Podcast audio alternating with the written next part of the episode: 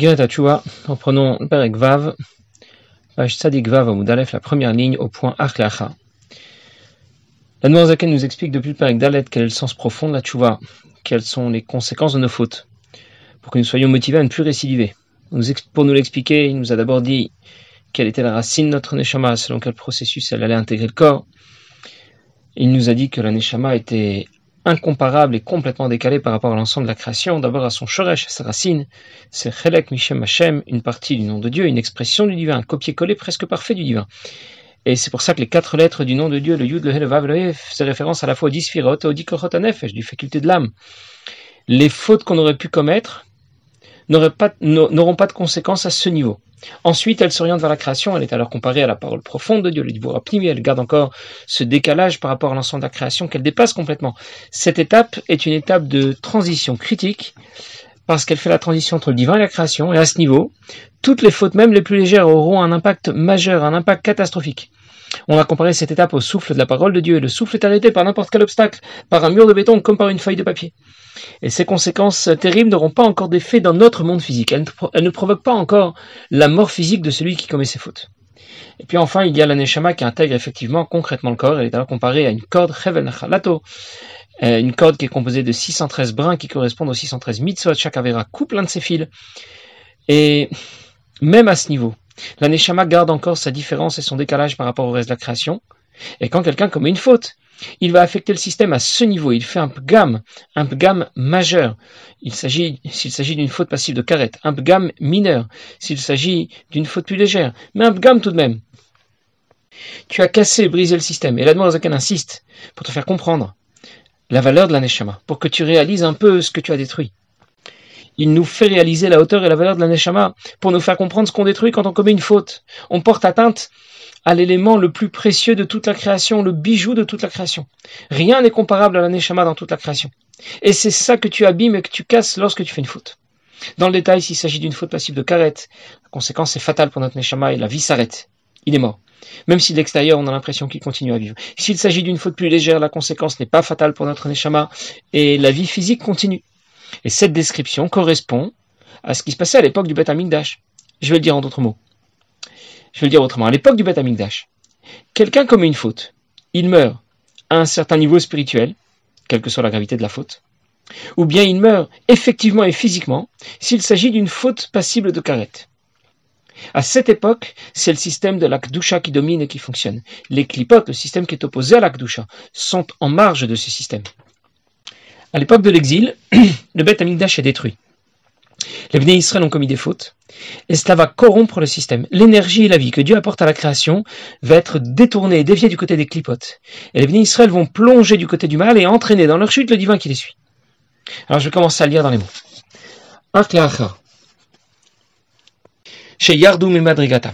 Après avoir chuté, avoir, être descendu de niveau. Et avoir provoqué l'exil de la Shrina qui était appelé un Sod parce que c'est complètement incompréhensible. On a beaucoup de mal à comprendre comment Dieu peut nous suivre dans notre chute, dans notre déclin. Comme comme à cause de vos fautes, votre mère a été renvoyée. nous avons vu la dernière fois que la mère ici faisait référence à la Shrina qui accompagne les Bnei Israël en exil, dans leur chute. Et la présence de la Shrina est représentée par la dernière lettre des quatre lettres du nom de Dieu, le He d'en bas. Ça veut dire la dernière lettre He du schéma Vaillé, c'est elle qui nous suit, et qui nous accompagne dans notre déclin d'un niveau à l'autre vers le bas. Pour venir intégrer les dix de Noga, c'est-à-dire des clipotes, ce qui s'oppose à l'Akdusha, du système parallèle à l'Akdusha, qui est opposé à l'Akdusha, et qui vont apporter la vie et l'énergie euh, dont la création a besoin, c'est-à-dire les astres, les malachim qui gèrent les différentes nations de ce monde. Ainsi que tout ce qui est vivant dans notre monde, ainsi que tous les végétaux, il n'y a pas une plante, une, un, végétal qui n'est pas un mazal, qui lui donne la vie et l'énergie dont il a besoin pour pousser, pour grandir.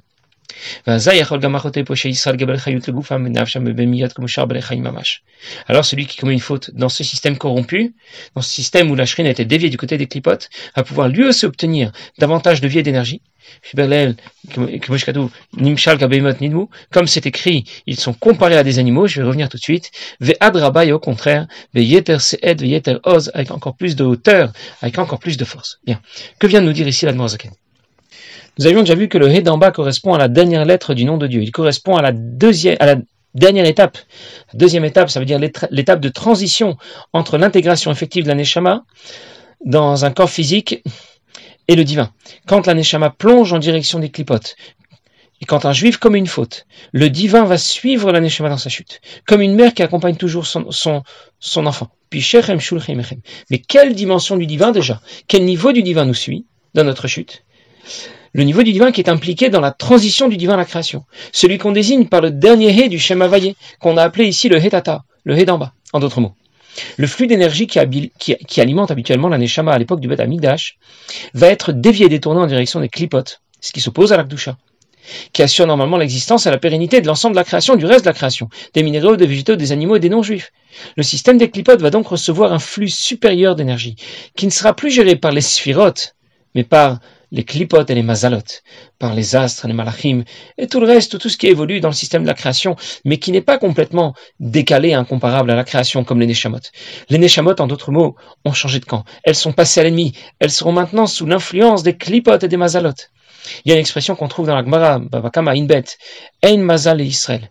Ça ne veut pas dire que les Juifs n'ont pas de chance, c'est pas ça, et Mazal Israël. Ça veut dire que les bénis Israël ne sont pas censés dépendre des Mazalot, des astres, des Malachim, qui sont en charge de la création, de la gestion de la création. Leur Mazal est géré par Aïn, ça veut dire Aïn, ça veut dire par Akadosh Baruch qui est insaisissable, et c'est pour cela qu'on le désigne par le mot Aïn, qui signifie rien. Lorsque les bénis Israël commettent des fautes, et qu'ils sont exilés, alors ils passent vers le même organisme de gestion de la création, les mazalotes. Et cela, quelle que soit la faute, que ce soit une faute volontaire ou une faute involontaire. Dans l'exemple que je rapportais hier, on comparait la période du Beth à celle d'un prince à la table du roi, qui doit respecter un protocole, protocole diplomatique rigoureux, mais au moins il est à la table du roi. Le problème, c'est que le moindre écart de comportement, quand on est à la table du roi, est fatal il est à la table du roi, il doit avoir un comportement impeccable. C'est très rigoureux comme situation, mais en même temps, c'est très gratifiant. La période de l'exil était plutôt comparée à celle d'un ministre, d'un prince, qui a été rejeté de la table du roi, qui a été déchu. Alors effectivement, il n'a plus de protocole à respecter. Il va faire les poubelles avec tous les autres serviteurs, avec tous les autres, tous les autres animaux de la cour du roi. Et les poubelles du roi sont pleines. Ce sont les, les poubelles du roi tout de même.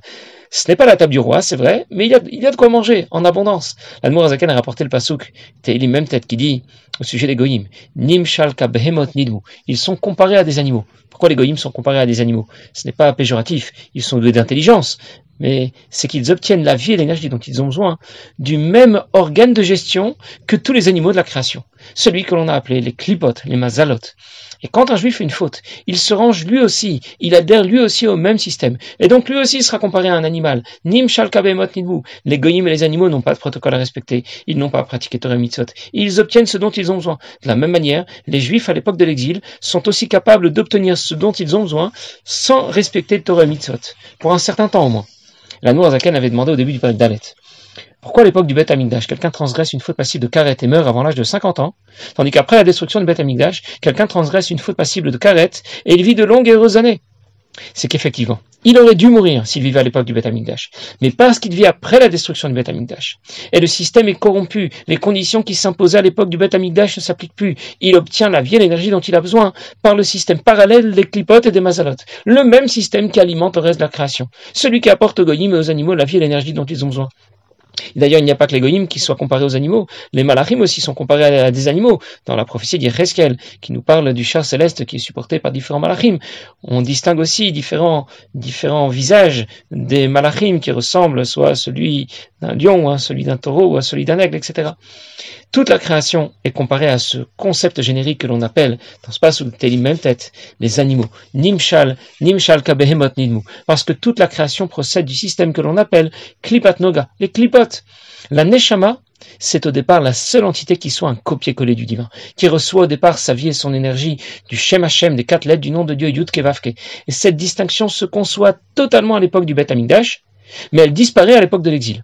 Quand le Beth Amikdash est détruit, la Shrina est réorientée, déviée du côté des clipotes, à cause de nos fautes, ou Fishechem Shulchaim à cause de vos de vos fautes, votre mère a été renvoyée, la shrina a été renvoyée. Ça veut dire que la shrina, qui est représentée par le hetata, la dernière lettre, he du Shem Havayé, va nous suivre dans notre, dans notre euh, déclin, dans notre fuite. Et du coup, on va pouvoir continuer à vivre, comme le ferait n'importe quel animal. La situation redeviendra normale lorsque ma chère viendra, ou bien lorsque l'on fera tchouva. Le système initial sera restauré pour fonctionner sur le même mode qu'à l'époque du Beth Amikdash. Restaurer ce système, ça veut dire ramener le He, faire tchouva, restaurer la place de la Shrina dans ce système. C'est pour ça que le rabbi précédent a lancé il y a longtemps le, le slogan qui disait Altar di tchouva, gula. Tout de suite la tchouva, tout de suite la geoula. Et on comprend mieux maintenant la relation directe qu'il y a entre la tchouva et la Géoula est la délivrance future. Dieu est notre ombre. Il nous suit comme notre ombre. Hashem Tzilcha. Quand nous revenons vers Dieu, nous faisons tchouva. Nous-mêmes, nous revenons vers Dieu. Mais nous ramenons aussi la Shrina, Tashuv He. Et le système fonctionne à nouveau comme il aurait toujours dû fonctionner. La Shrina n'est alors plus corrompue et déviée du côté des clipotes à cause de nos fautes. Alors je récapitule. On a bien compris pourquoi. Quand quelqu'un commet une faute passible de carette, à l'époque du Beth Amikdash, il meurt, et à l'époque de l'exil, il va vivre longtemps. Mais il nous reste encore à comprendre. Pourquoi, s'il doit vivre longtemps, pourquoi il devrait vivre longtemps en bonne santé et dans le confort, banéimim Pour reprendre l'exemple dont j'ai déjà parlé. Je comprends que lorsque le prince a été renvoyé de la table du roi, il va trouver de quoi manger dans les poubelles du palais. Mais pourquoi il devrait manger dans les poubelles avant tous les autres serviteurs, avant les chiens qui rôdent dans la cour du roi? C'est que lorsque le roi s'aperçoit que son prince a été rejeté de sa table. Il a été déchu. Il va aller se nourrir dans les poubelles du palais.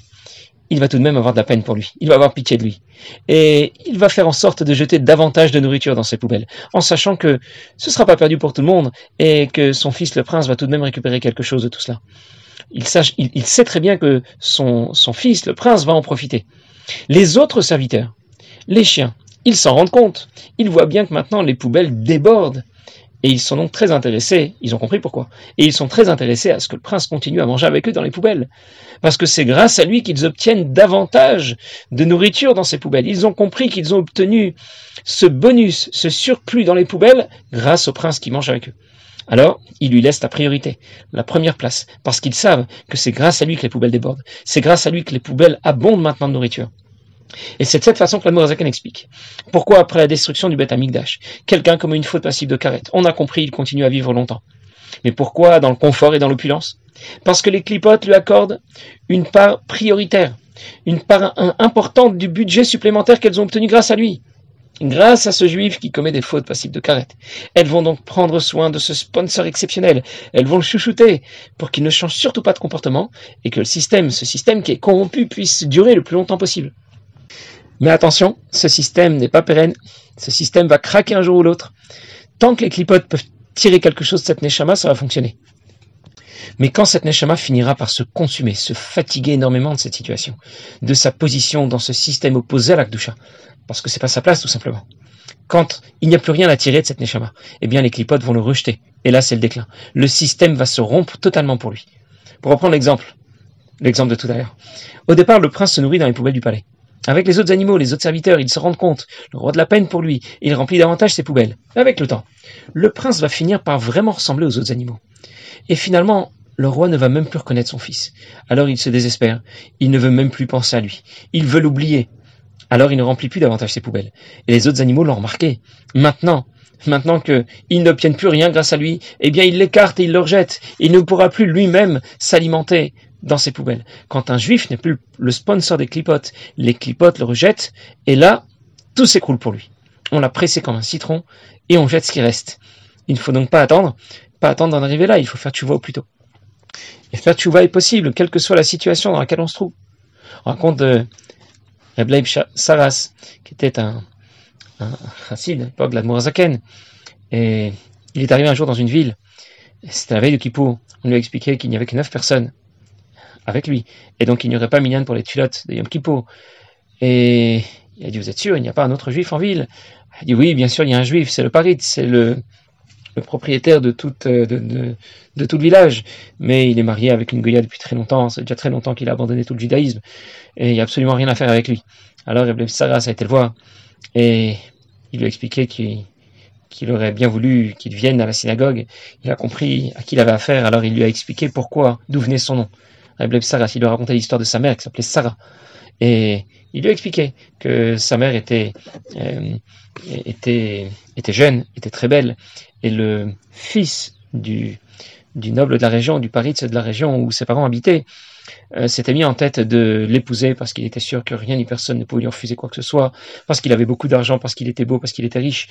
Et quand ses amis lui ont dit non pour euh, la fameuse Sarah qui est très belle et, et dont, dont, tout le monde apprécie la beauté, euh, ce sera vraiment pas possible euh, parce que parce qu'elle est juive et toi tu es goy, elle voudra même pas te parler tellement elle est pudique. Alors ça l'a mis dans une grande colère et il a décidé de tout faire pour l'obtenir. Ses parents, donc mes grands-parents, raconte Blabe, ont décidé de trouver une solution. Et le seul qui avait les compétences pour trouver une solution dans le village, c'était un vieux Melamed, un simple Moré qui avait de grandes, de, très belles midotes, de très beaux traits de caractère, mais il n'était pas riche, il n'était pas beau, il était même beaucoup plus âgé qu'elle. En tout cas, euh, ils sont venus lui demander ce qu'il en pensait, quelle solution il pourrait trouver. Le Melamed, le Moré leur a expliqué que la seule solution, c'est qu'elle se marie au plus vite. Comme ça, le fils euh, du Paritz ne pourra pas euh, la demander, ne pourra pas demander qu'elle l'épouse. Et il n'y avait pas de Ratan en ville qui pourrait faire l'affaire.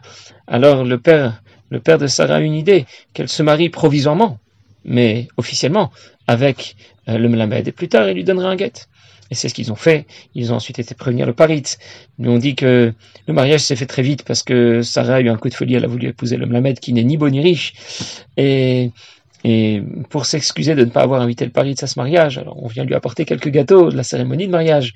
Le fils du Paris a entendu tout cela, il était vert de colère, mais il n'y avait plus rien à faire, il savait que pour lui c'était perdu. Après quelques temps, les choses se sont calmées, et on a proposé au Melamed de d'aller en ville pour euh, trouver un rave et qu'il puisse rédiger un guet. Et le Melamed était d'accord, mais Ma mère Sarah n'était pas d'accord. Elle s'est dit, j'ai trouvé ici un mari avec de très belles qualités d'âme, et même s'il n'a pas d'autres qualités, mais ce sont ces qualités euh, que j'attends que j'attends d'un époux, et donc elle a décidé de rester mariée, et c'est de leur union que je suis né. Alors quand Reb s'est terminé euh, sa, sa, petite histoire, il a dit à notre parit, toi tu n'as pas réussi, toi tu as échoué, et tu t'es marié avec une Goya, et, et pour toi, les choses sont vraiment très mal engagées. Mais je te promets que si tu viens maintenant compléter notre minyan et que tu pries avec nous ce Yom eh bien, je ferai tout pour que ta choix soit acceptée. Et le pari s'est accepté. Il a, il est sorti de sa maison. Il est resté les 24 heures de Yom Kippur à la synagogue jusqu'à la fin de Yom Kippur, au moment de Neila, où sa neshama était si proche de Dieu. Il avait regretté toute la journée ses fautes. Toute la journée, il a regretté son passé. Finalement, il a rendu son âme à Dieu. Mais du coup, ils étaient plus que neuf. Mais Rabbi Sarah a dit qu'on pouvait tout de même dire les derniers Kadishim parce que euh, notre homme était devenu un tzaddik. Et les tzaddikim, même quand ils sont morts, on dit d'eux qu'ils sont vivants. Et dans ce cas, on pouvait encore le compter dans le million et on a continué à dire les derniers Kadishim. Rien n'est jamais donc perdu. L'idée, c'est de faire tchouva. Et le plus tôt, le plus tôt, c'est le mieux. Comme ça, dès que immédiatement on fera tchouva, immédiatement, viendra la Géoula. Passez une bonne journée.